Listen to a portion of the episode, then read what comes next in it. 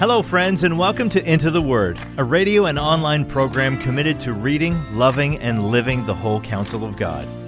Lord willing, our intention is to go verse by verse and chapter by chapter through the entire Bible. Here to continue that journey is our Bible teacher at Into the Word, Pastor Paul Carter. Your word is a lamp unto my feet. If you have your Bible with you, I'd love for you to open it now to Exodus chapter 1. Generally speaking, my intention for every episode of Into the Word is to read and explain one full chapter of the Bible in 15 to 20 minutes. However, when we begin a new series, it is often helpful to give ourselves a few extra minutes in order to cover some basic introduction and orientation. The book of Exodus is really better thought of as chapter 2 in a five chapter long story known as the Pentateuch. In fact, the book of Exodus in Hebrew begins with the word and. The initial Vav connects what Moses is saying here with what Moses had just finished saying in the book of Genesis. So there is an obvious continuity here, and it's important for us to see that. In the book of Genesis, God told Abraham that his descendants would go down to Egypt for an extended period of time before eventually coming back to the land of Canaan. Genesis 15, 13 to 16 records God as saying, Know for certain that your offspring will be sojourners in a land that is not theirs, and will be servants there, and they will be afflicted for 400 years. But I will bring judgment on the nation that they serve, and afterward they shall come out with great possessions. As for you, you shall go to your fathers in peace, you shall be buried in a good old age. And they shall come back here in the fourth generation, for the iniquity of the Amorites is not yet complete. Genesis 15, 13 to 16. Now, at the very end of the book of Genesis, we see the first part of that story that we just heard about in Genesis 15. Joseph is sent ahead of his brothers in the providence of God to establish favor within the land of Egypt. Thus, when a terrible famine strikes the land of Canaan, the people of Israel are able to survive and thrive in the region of Goshen, which was in the eastern part of the delta region of northern Egypt. That's where the book of Genesis ends, with the people of Israel thriving in Egypt as a privileged minority. The book of Exodus begins with a sudden change in their status, leading to an extended season of severe and dehumanizing oppression. And that story, of course, is bound up with the very difficult question of when all of these things should be understood as having taken place. There are two competing opinions with respect to the dating of the Exodus. And the reason we can't be as certain here as we might like is because Moses does not actually name any of the pharaohs that feature in this story. And generally speaking, the Egyptians did not record their own failures and disasters. They recorded victories and triumphs, so we aren't likely to discover the story of a successful slave uprising that ended in the loss of a chariot brigade in the Red Sea. That is just not how ancient history was written. So we have the story from Moses' perspective. But as to where it fits into what we know of Egyptian history, that's where there is a fair amount of continuing debate. Now, as I said, there are two entirely reasonable options supported by seemingly an equal number of devout and reliable scholars. This is not one of those situations where liberal scholars who don't take the Bible seriously are on one side of the issue and conservative scholars who believe in inerrancy and love Jesus are on the other side. This is not a test of faithfulness. R. Alan Cole puts it this way The date of the Exodus is not a matter on which we can make dogmatic assertions.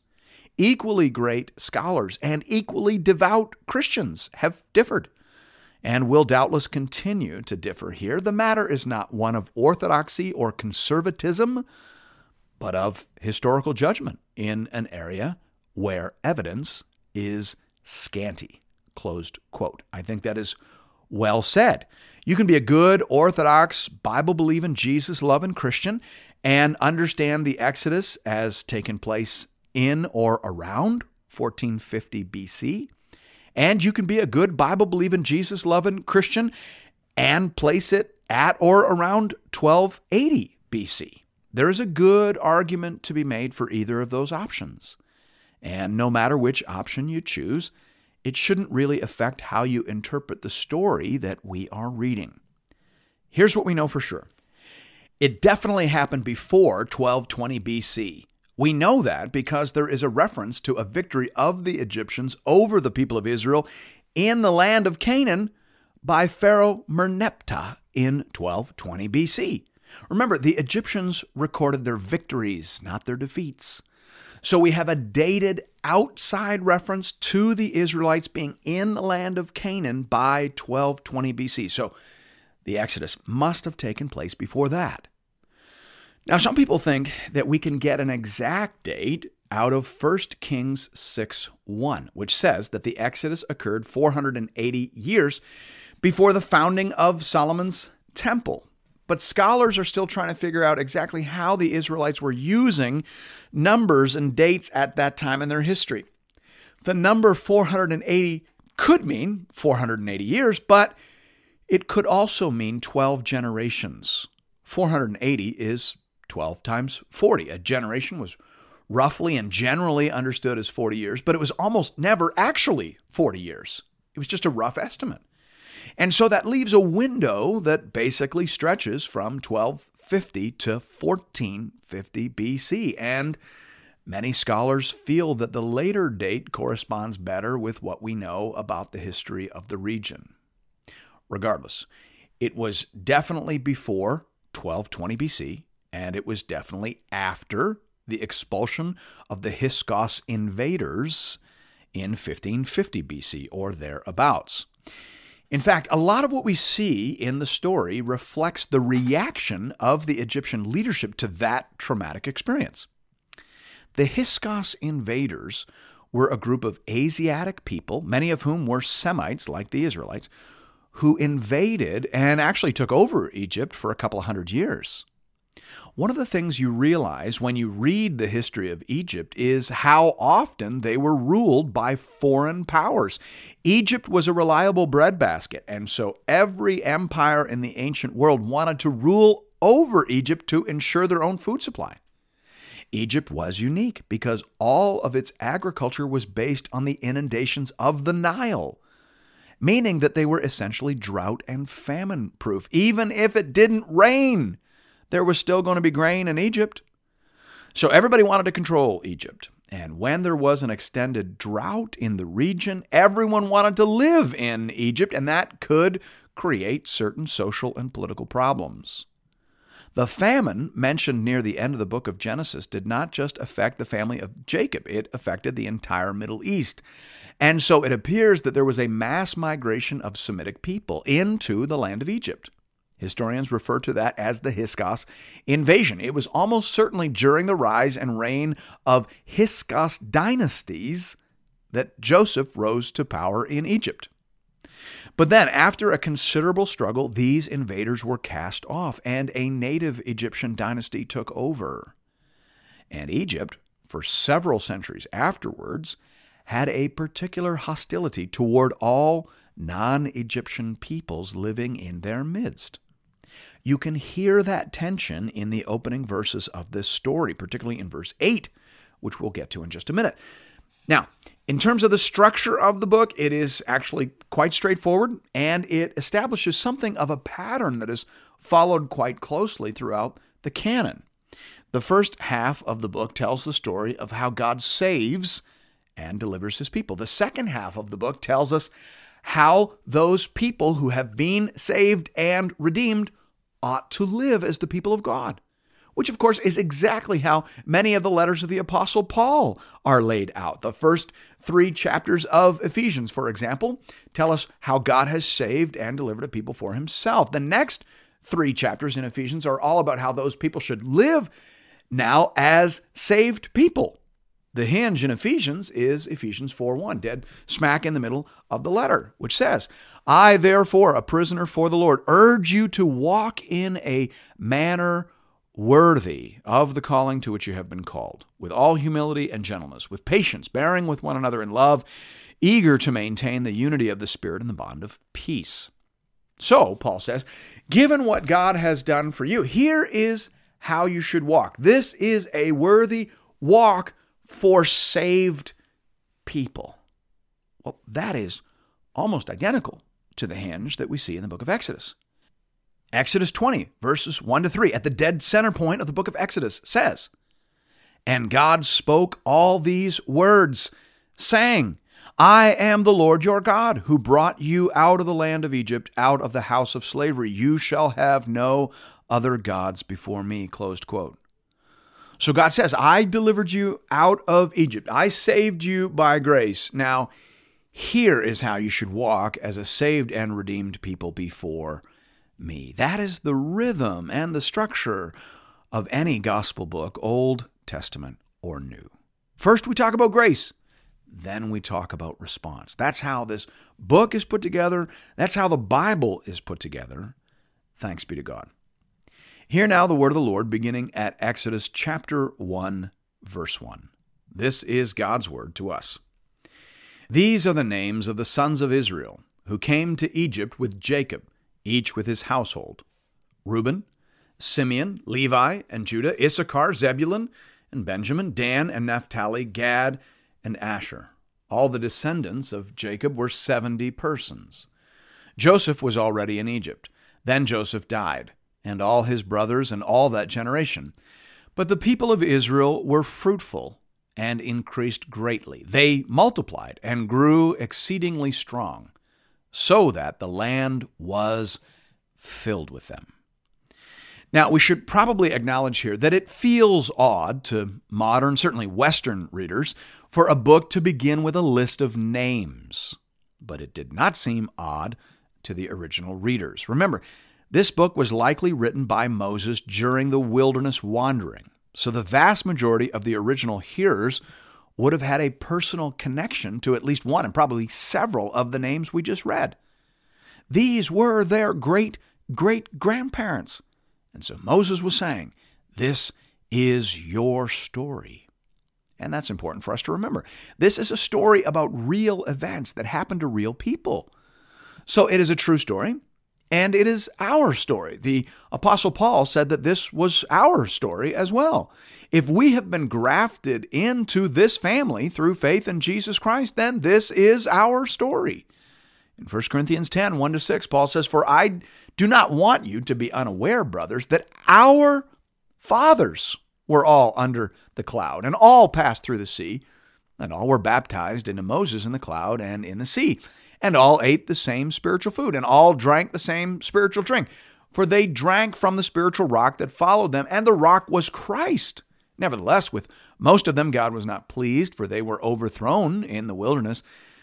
Now, these things took place as examples for us, that we might not desire evil as they did. Close quote. So, this is a story about how God works with our family in order to save and sanctify a people for himself. That's why it begins with a long list of personal names. Our family went down to Egypt, and our family multiplied greatly. Here we see that God was beginning to fulfill his promises to the people of Abraham. He had said that he would bless them and multiply them, and here we see that he has begun to do that. But in the verses that follow, we also see that God's covenant people are opposed. We begin to read about that in verse 8. Now, there arose a new king over Egypt who did not know Joseph. As I mentioned, we don't know who this king was. We know he was a native Egyptian, and we know that he ruled during a time of deep cultural hostility toward outsiders. Verse 9. And he said to his people, Behold, the people of Israel are too many and too mighty for us. Come, let us deal shrewdly with them, lest they multiply, and if war breaks out, they join our enemies and fight against us and escape from the land. Or, as some other versions have it, and take possession of the land, which is probably more accurate. Now, we have to remember here that Exodus was a story that flowed seamlessly out of the story of Genesis. In Genesis, God had commanded the man and the woman, be fruitful and multiply and fill the earth and subdue it and have dominion. Genesis 1:28. And so, what we see in this story is that Israel is functioning kind of like a new Adam, a new start to humanity. God is blessing them, and they are multiplying and filling the earth, Egypt in this case, and they are a clear threat to Pharaoh's dominion. I love what Douglas Stuart says here. He says, In a fallen world, the blessings of God are often so in conflict with the prevailing corrupt values of this world's culture that they function as a threat to those who are not aligned with God's will. Quote. That is exactly right. As Israel blossomed and flourished in the path that God had established and promised to empower, they aroused the hostility of their godless neighbors. That is a thread that runs through the entirety of the biblical narrative. The seed of the woman are opposed by the seed of the serpent. This thread goes back to Genesis 3:15 and it runs all the way through to the end of the age. Verse 11. Therefore they set taskmasters over them to afflict them with heavy burdens. They built for Pharaoh store cities, Pithom and Ramses. But the more they were oppressed, the more they multiplied, and the more they spread abroad and the Egyptians were in dread of the people of Israel. So they ruthlessly made the people of Israel work as slaves and made their lives bitter with hard service in mortar and brick and in all kinds of work in the field. In all their work, they ruthlessly made them work as slaves. Here, the emphasis is on the harshness and brutality of this oppression. Based on what we know about where the Israelites were established in the Delta and where these store cities were in the Sinai region, this must have been a very cruel form of conscripted labor. A Hebrew man would have had to leave his family, travel to the work site, which itself would have taken weeks. He would have done his work tour and then rotated back to his farmstead where his crops would have languished and his family would have suffered. And then he would have had to turn around and do the whole brutal circuit over again. The Egyptians assumed, of course, that this would result in a dramatic decline in the Hebrew fertility rate. After all, the men would be away from home for months at a time, and then probably too tired to be romantically inclined, as it were, upon their return. That was the plan, anyway, but it didn't work. The Hebrews continued to multiply, so Pharaoh decides to up the ante, verse 15. Then the king of Egypt said to the Hebrew midwives, one of whom was named Shiphrah and the other Puah, When you serve as midwife to the Hebrew women and see them on the birth stool, if it is a son, you shall kill him, but if it is a daughter, she shall live. But the midwives feared God, and did not do as the king of Egypt commanded them, but let the male children live. So the king of Egypt called the midwives and said to them, Why have you done this? And let the male children live. The midwives said to Pharaoh, Because the Hebrew women are not like the Egyptian women, for they are vigorous and give birth before the midwife comes to them. So God dealt well with the midwives, and the people multiplied and grew very strong. And because the midwives feared God, he gave them families. Now, this is the ancient version of Schindler's List. It is a particularly noteworthy example of people who took a risk to defy the king in order to defend the cause of human dignity. That is why these women are named. Pharaoh is not named, but these women are.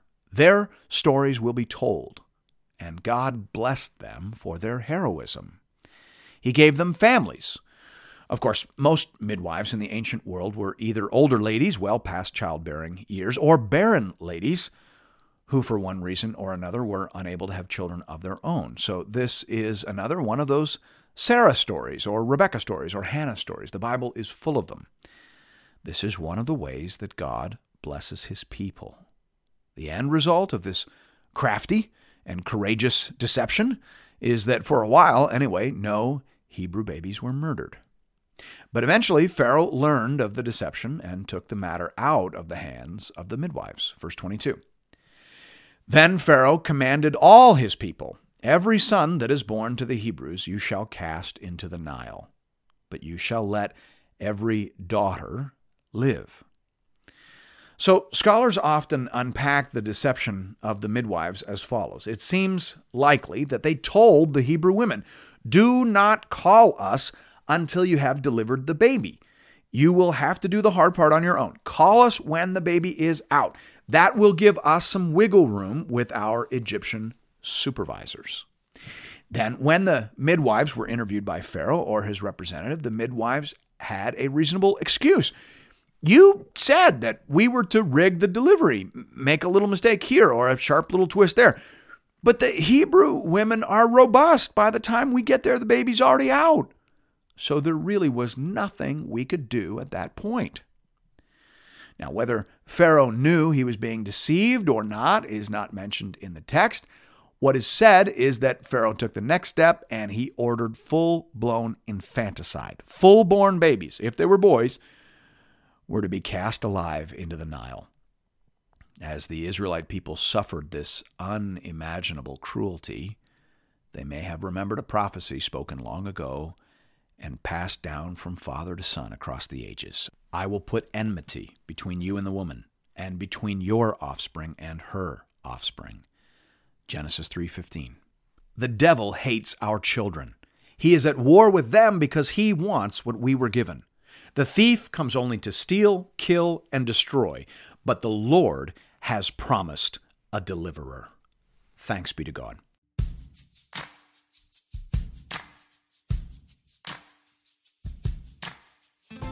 And thank you for listening to another episode of Into the Word. If you've appreciated the Into the Word ministry, I'd like to personally invite you to pay it forward by supporting one of our preferred mission partners. For the remainder of this year, we are highlighting the church planting ministry Mile 1 in St. John's, Newfoundland. Newfoundland is classified as an unreached population, with less than 2% of people identifying as evangelicals. Mile One Ministries is committed to helping healthy churches plant other Bible believing, gospel preaching churches. Here at Into the Word, I only promote ministries that I have firsthand on the ground experience with. Mile One is bearing fruit and is being led and stewarded by people that I know and trust. If you'd like to make a contribution to this important ministry, you can do that by visiting the Into the Word website at intotheword.ca. There are giving options there under the Give tab for both Canadian and American listeners. International listeners are welcome to give as well, though their gifts may not qualify for charitable receipts in their nation. Thank you for considering this method of showing your support for the Into the Word program. And may God alone be glorified. Your word is a lamp unto my feet